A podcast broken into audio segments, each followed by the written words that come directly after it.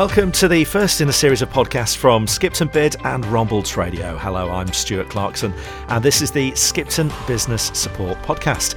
As the lockdown ends and many businesses start to open up again or change their working practices, we've got a series of experts on hand to answer your questions and to provide some help and advice across a range of topics.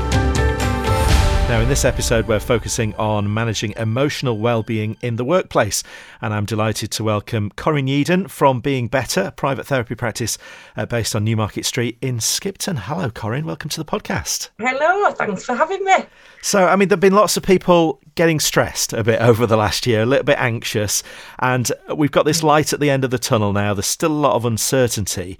Um, and we'll go into a, a, bit more detail about uh, techniques and coping with stress and things like that. But what are your top tips if somebody's stressed out right now? What what should they be doing? I think this is it's uh, it, you're absolutely right. There is a lot of stress about, and I almost think there has to be a kind of acceptance about that and giving yourself permission that it's actually a response to a very uncertain environment and I think doing that, it's not about giving in or giving up. It's about kind of having a sense of acceptance so you can do something about it. So I guess the biggest thing I always say to people is get it out there, express yourself, whether that's from talking, writing, singing, dancing, arts, crafts, whatever medium kind of works for you. But it's about not kind of bottling it up and, and ruminating. So that would be the kind of first thing. And, and, and just asking for help and accepting it as well, letting people know what's going on for you, but don't shoulder it alone, you know. And I think with any kind of workplace stress, you know, it's about having some kind of almost like you, you know, having some refusal skills in, in place and assertion skills, you know, avoid over committing to kind of please or you know, and things like that, because it's only going to increase expectations, I guess, and mean more kind of overloading. I'm a big fan of structures and routines as well. Good sort of habits between home and, and work life, you know? Yeah, and I think that's the strange thing about this pandemic is that it hasn't just been work stress and it hasn't just been mm. home stress. It's been everything combined because people have got so much going on in their lives across work, whether it's you know worries about their their income and their finance, and then the health issue as well. So it's it's been a bit strange in that stresses sometimes are just focused on one thing, but this is across somebody's whole life sometimes perhaps. And i think you're absolutely right. And i think that's the result of everything becoming quite blurred. You know we don't have the the ordinary routines perhaps that we would ordinarily. We don't have the balance of you know activities and support from people to balance that stuff out. In addition we're constantly bombarded by you know figures and kind of information about you know an ever-changing climate and the virus um, and you're right people are juggling i think people are, are juggling work for those working from home and managing children and just daily routines it's all become a bit blurry which again i think there almost has to be some structure, even when kind of working from home. You know, it's not always possible to have a designated workspace, but even if it's about you wearing work clothes, do you know what I mean? So you know that you're in that zone. You know, for me personally, I couldn't think about doing a session wearing my slippers. You know, it's kind of, you know, getting into that zone for a, you know, but that work mode, taking breaks, you know, offsetting it with some things that kind of make you feel good that are completely un- unwork related as well, you know? I probably shouldn't mention I've got my slippers on at this point then. Um, I mean, the, the, the other thing as well, I suppose, is that the pubs haven't been open, but there will have been people who, because they're working at home, and as you say, they haven't got that structure, they don't need to drive anywhere in the morning, perhaps mm. will have had a little bit more to drink on weeknights over the last year as as a way of coping with everything that's going on and uh, getting out of that and getting back into work in the next few weeks could be quite tricky for people who've been depending on alcohol. Absolutely, because I think there's often a, a kind of misguided belief that when your routine changes, so will the habits that have been formed. But I almost think it's more powerful to take control of that rather than it be, you know, thrust upon you and it is it's completely understandable you know it you know it, it's kind of happened but you can kind of take charge by thinking okay am I happy with my level of drinking right now? You know, it can be causing some problems. Your motivation might be to go back to work. There might be some kind of health reasons to make some positive changes in terms of reducing your, your drinking as well. I think there's a lot of myths around drinking that it's a, a stress reliever, that it's going to help you sleep.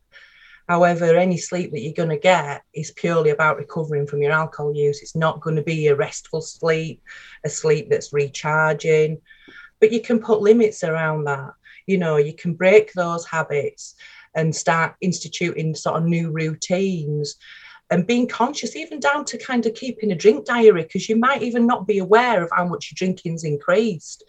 And that in itself can be enough to go, oh, I need to put the brakes on. I need to be clear about having you know, weekdays non drinking, you know, just for a week and see how you feel. And even three days not drinking, you're going to feel benefit of, of, of not drinking. You're going to feel sharper. You're going to feel, you know, better about yourself. And uh, are there things that employers can do? You know, as people come back to work, if they're noticing certain signs among workers that they could pick on and, and kind of work out what the issue might be and whether it is alcohol. I think it's a, it's it's always really tricky because I think when people are coming back to work, particularly after something like this, they could be displaying behaviours that are not in keeping with how you would usually see somebody, and it might not necessarily be around alcohol. I think with any kind of you know, whether it's friends or workplace, I think the crucial thing is to come from a place of care and concern rather than criticism. And it's about kind of nurturing a culture where that's the case, that people aren't necessarily singled out, but there's a culture of checking in, whether that's through supervision or well-being checks. I, I feel that that's kind of more important, you know, nurturing those relationships so you can have some open and honest discussions and express concern, but it's just got to be handled really sensitively. Absolutely. I mean, we talked uh, at the start about all the, the different things that might be stressing people out, not least financial worries, and that could be for business owners as well as staff who are mm. furloughed or people who are self employed. And it sounds really obvious, but I suppose the simplistic way of looking at it is try and tackle the thing that's causing this stress. Uh, but get into the root of exactly what is causing your own stress or your staff stress is not always straightforward. No, and it's and it's about avoiding that kind of reactive response. You know, taking a step back and thinking, you know, and asking people what would help. Do you know what I mean? And asking sort of, you know, thinking it would be best equipped to kind of support in this. You know, what would be the best way forward? A more responsive, measured approach rather than that reactive kind of knee jerk sort of stuff. There's lots of ways you can, you know, you can support people. But I think the biggest thing is kind of asking them what would be helpful, you, you know, rather than immediately going as solutions, having a discussion, opening it up. We, we talked about obviously the the things that have been weird over the last year, but it could be weird for some people going back to normal, even though normal is what we kind of aspire to be at the moment. And uh, uh, we're, we're asking for questions on this podcast series. We've had one that's come in uh, from Sally who says, uh, I've been on a mixture of furlough and working from home since last March. Um, with the unlocking, it looks like I might have to go back to work uh, with other humans soon, but I'm really anxious about doing that. I've coped fine in my own little bubble, but the thought of being in office with other people is keeping me awake at night. So actually, it's that stress of going back to normal now that could mm. be a mm. problem for some people. Absolutely. You know, we, we like the idea of connecting with people. We're not lone wolves, we're pack animals, but it's really daunting. You know, there's been a lot of people shielding for a significant proportion of a year. And I think, you know, with this kind of roadmap, it is almost kind of traveling it at your own pace. And in terms of of Sally and, and what's kind of worrying her. I'd be interested to know, you know, from her perspective, you know, who might be able to help her in that? Are there things that could be put in place that would reduce the levels of anxiety? Because it is, it's peoply eh, out there, and that can be quite, you know, nerve wracking from a kind of threat of infection point of view, but just from kind of that social interaction. The one thing is, we may have been kind of under lockdown on and off you know, for the best part of 12 months. But we've also acquired a lifetime of skills in terms of social integration, and they're not lost because of this last year. But I would encourage you to be talking to people, to colleagues, and garnering that support before taking that step, and actually taking steps in the meantime, and maybe get used to integrating herself. You know, whether it's kind of going out a little bit, you know, for a walk initially, you know, taking it just step by step until she feels more comfortable. People may still continue to wear masks long after they're no longer mandatory. It's about doing what's comfortable for you. And I suppose with colleagues being aware that other people are more anxious than you because, you know, some people might start invading your personal space a bit and some people might not be happy with that. So it, mm. it's not just the people who are stressed, it's the people who are fine with everything that need to be a little bit more cautious when we get back. Absolutely. Absolutely. And again, it's just about communicating and kind of talking to each other. And it can be done in a way that it's not accusatory or non confrontational. A useful technique to use is to begin a sentence with I or it. It would be helpful for me if, rather than get back, don't invade my space. You know, I'm feeling really anxious. It'd be helpful for me if I just kind of sat back from you just now. You know, there's just ways of doing it that don't kind of sound difficult or you know just ways of reframing things and I think I've probably lost some of my social skills by not being face to face with people. You know, I, have met you for the first time today via Zoom, and mm-hmm. I, there's so many people I've met over the last year that I still haven't actually met in real life. It's not the same as that kind of shaking somebody's hand and you know mm. being in a room with somebody we've had to adapt to doing these things. But actually you know the first time i now meet you in real life it might be a bit weird. So these are all new experiences for us because we've met people yeah. on technology that we might kind of then be uneasy about meeting in real life. Absolutely. It's really counterintuitive even just you know and the fact that you're far more kind of focused and concentrated you know when you're talking to somebody via technology then perhaps you you perhaps be ordinarily a bit more relaxed if you were face to face as well. It is, it's all, these are massively new experiences. But actually, you know, there's often some good to come out of it as well, because we probably have reached people that we would never come into contact with in daily life or face to face, just purely because of geography. There's always kind of some good stuff as well, even in the darkest circumstances. You're listening to the Skipton Business Support Podcast from Rombalds Radio and Skipton Bid. Uh, Corinne Yeadon is with us from Being Better in Skipton. I wanted to ask you where, where the line is, I suppose, between just being a bit stressed about everything that's going on and being anxious and clinical depression and actually needing mm. some serious intervention from medical professionals. How could mm. people pick up on that among friends or colleagues or, or employees? I guess I'm always really wary about kind of talking about specific lines um, because we're all individuals. And although there might be similarities in symptoms, we're all different. And so I guess in terms of sort of friends and family, my concerns would be about somebody, you know, their daily functioning being different or complete isolation and I think that would be the time to step in. And I'm always an advocate of if if you have concerns, you know, whether you are feeling a bit low or clinically depressed, it's about seeking, you know, that medical kind of intervention, talking to a GP. You know, I would never want to get into diagnosing what that point might be. I think it's an individual process and and and and it can't hurt to have a call with a GP and just check in about how you're feeling. I guess as an employer, you you you know there are ways that people could spot mm. that things are getting worse, whether it's being late for work consistently or having long periods mm. of absence and that kind of thing. Absolutely, and that comes back to that care and concern rather than criticism, because I think I think if you're feeling low and you feel that you're not perhaps performing to the best of your usual ability you can be very, very quickly or easily, whether you're feeling low, whether your drinking's crept up, feel that you're being criticised or attacked. So it's about how that's managed and not feeling singled out as you're not being good enough or you know doing something wrong. It's coming from a a, a, a place of support and care rather than uh,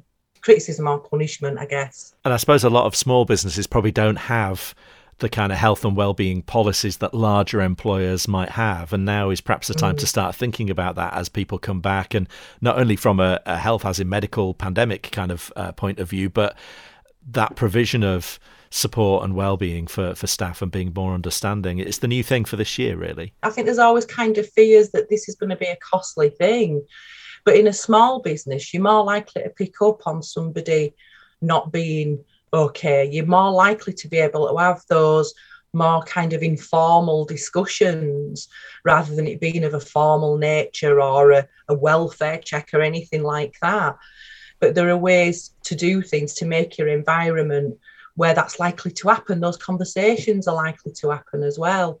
You don't need a, a, a massive kind of, you know, human resources department or occupational health behind you. There, there are things that can be done to create that environment and that kind of open and honest checking in and and and and asking staff what would be helpful to them what could improve you know the workspace the environment you know, performance, everything. Here's another question we've had uh, sent in. Uh, if you've got any questions for our future episodes, you can uh, submit them via rombaldsradio.com, by the way.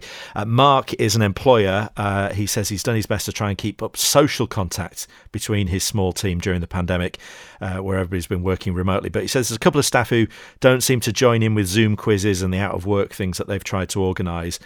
It's really difficult to check in on those colleagues and to include them without being an annoying boss, says Mark. Uh, any suggestions on kind of checking in with those who perhaps don't want to engage in some of the kind of team activities?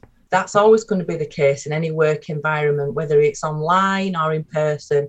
Not everybody's going to choose to do that.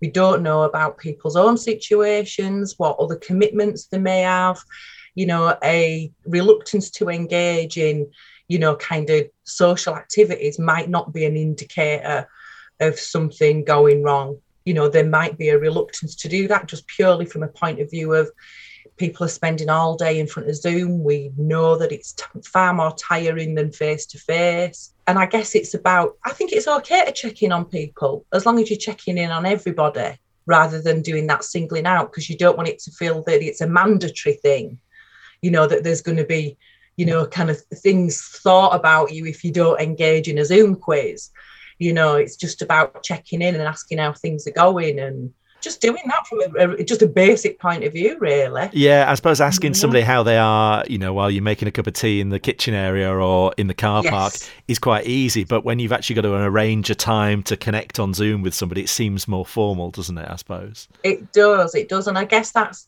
that allows for getting things in place where it's a standard you know if you're checking in as a standard practice for everybody.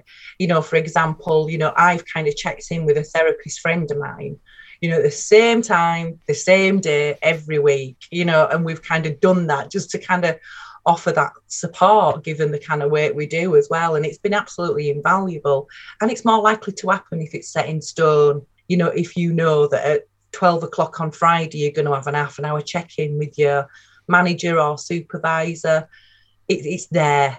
I want to ask you about um, motivation, says me in my hoodie who hasn't shaved for days and is wearing my slippers. But um, there's a lot of people haven't had to make that effort to get dressed smartly for work and go into the office, as we said. And uh, when things mm. go back to normal after so long, it could be tricky. How how do you think people can be motivated, whether that's being motivated by other people or some self motivation? I always kind of, you know, the words sort of self care are, are, bandied around a lot, and I think they they fall in a, on a very simplistic level there's kind of five elements really that you can kind of focus on. One is your mind, keeping your mind stimulated, whether that's through, you know, writing, puzzles, games, you know, something like that your body, of course, what you put into it, whether you exercise, whether it is about getting a shave or, a, you know, putting makeup on or, you know, whatever, whatever. The spiritual as well. And that needn't be about kind of conventional religion. That could be about yoga or mindfulness or gardening, you know, connecting with the kind of earth and stuff. There's the emotional things, you know, to nurture your emotional health. And that's, you know, again about kind of that can be through journaling, you know, reflective diaries and things. And of course, the social. And while social ordinarily is face to face, you know, now we're finding our, our kind of social lives being a walk from afar or, you know, a Zoom or a telephone call or I've recently started writing letters because I just think they're a nice thing to do and a nice thing to receive. So it's about honouring those five, really. You kind of mind, your body, your spirit, your emotions, and your social sort of, you know, ticking those boxes and, and putting that in place. And it can be small things initially just to kind of tick you five a day.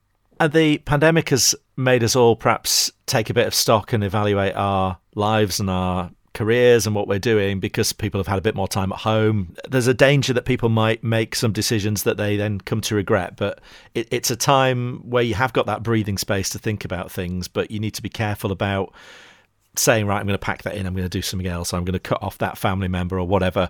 We need to just be mindful of making decisions isn't necessarily a good thing to do quickly. I completely agree. And I think, you know, we're seeing a lot of people doing that self evaluation about how they're going to be different as people, what they're going to do differently. And it's fine. I think it's fine to kind of uh, maybe list intentions of what you would like your life to look like. But again, it is about we're living in incredibly uncertain times at the moment. And I think it's so important to make measured, responsive rather than reactive decisions a list of intentions is a form of planning and preparation. It's about taking your time you know, doing your homework, doing your research, and really considering about what you're doing rather than taking action. You know, it's about having a measured response, really, you know, and looking at it from that point of view rather than, like you say, that kind of reactive. I'm packing this in, I'm cutting you out of my life. It's almost delaying, but preparation. And talking about those, whether it's a whether it's with a partner or a family member mm. or a mm. friend or or somebody you've never met, like a life coach or whatever. Absolutely, absolutely and looking at that kind of viability because I, I just don't i think at this moment in time i would certainly be encouraging people to be very careful in the decision making because there's so much that is unknown i think just now and it's almost like waiting for that dust to settle before transferring thoughts and plans into action and if somebody decides that some therapy or some coaching is something that they think might help them or somebody who works with them, what steps should they take? Um, and obviously, the work that you guys do, you presumably do some evaluation first, and you know, as you say, look at a measured approach to to dealing with whatever the issues are that are raised. Yeah, I think if somebody's considering, you know, engaging in any kind of therapy, it's about doing your own work. It's there's a raft of of people you know, out there that have got varying kind of skill bases and knowledge bases. And it's about doing your research and looking, seeing, you know, who kind of looks to be a, a good fit, you know, have a conversation first, because it's so important that you gel with somebody as well and you feel comfortable with them. Um, it's a big step and not one to be taken lightly, particularly if you've reached that point where you think, yeah, I'm ready, I'm ready for some change and you know it's something i feel quite strongly about you know so yeah do your research first do your research and talk to people ask questions. Well, it's been lovely to talk to you. I feel like I've had a free therapy session here, and that hopefully some of our listeners have, have got some tips and advice out of this that, that will help them going forward. Um, if you want to find out more about Corinne and uh, business partner David's work, you can find out about them at beingbetter.org.uk. You can give them a call on 07483 132 552 or drop them an email hello at beingbetter.org.uk, whether that's for you or a colleague or a uh, a member of your staff or whatever. So um, there's lots of help and support, as you say, out there, Corinne, and um, hopefully in Skipton you can provide some some of that to people who've heard this and want some more more help. Thank you. Thanks for having me. And this was a podcast from Skipton Bid and Rombalds Radio. Future episodes will cover topics including HR issues, managing finance, marketing, and business reinvention. You can submit a question at rombaldsradio.com and we'll put it to the relevant experts on a future edition.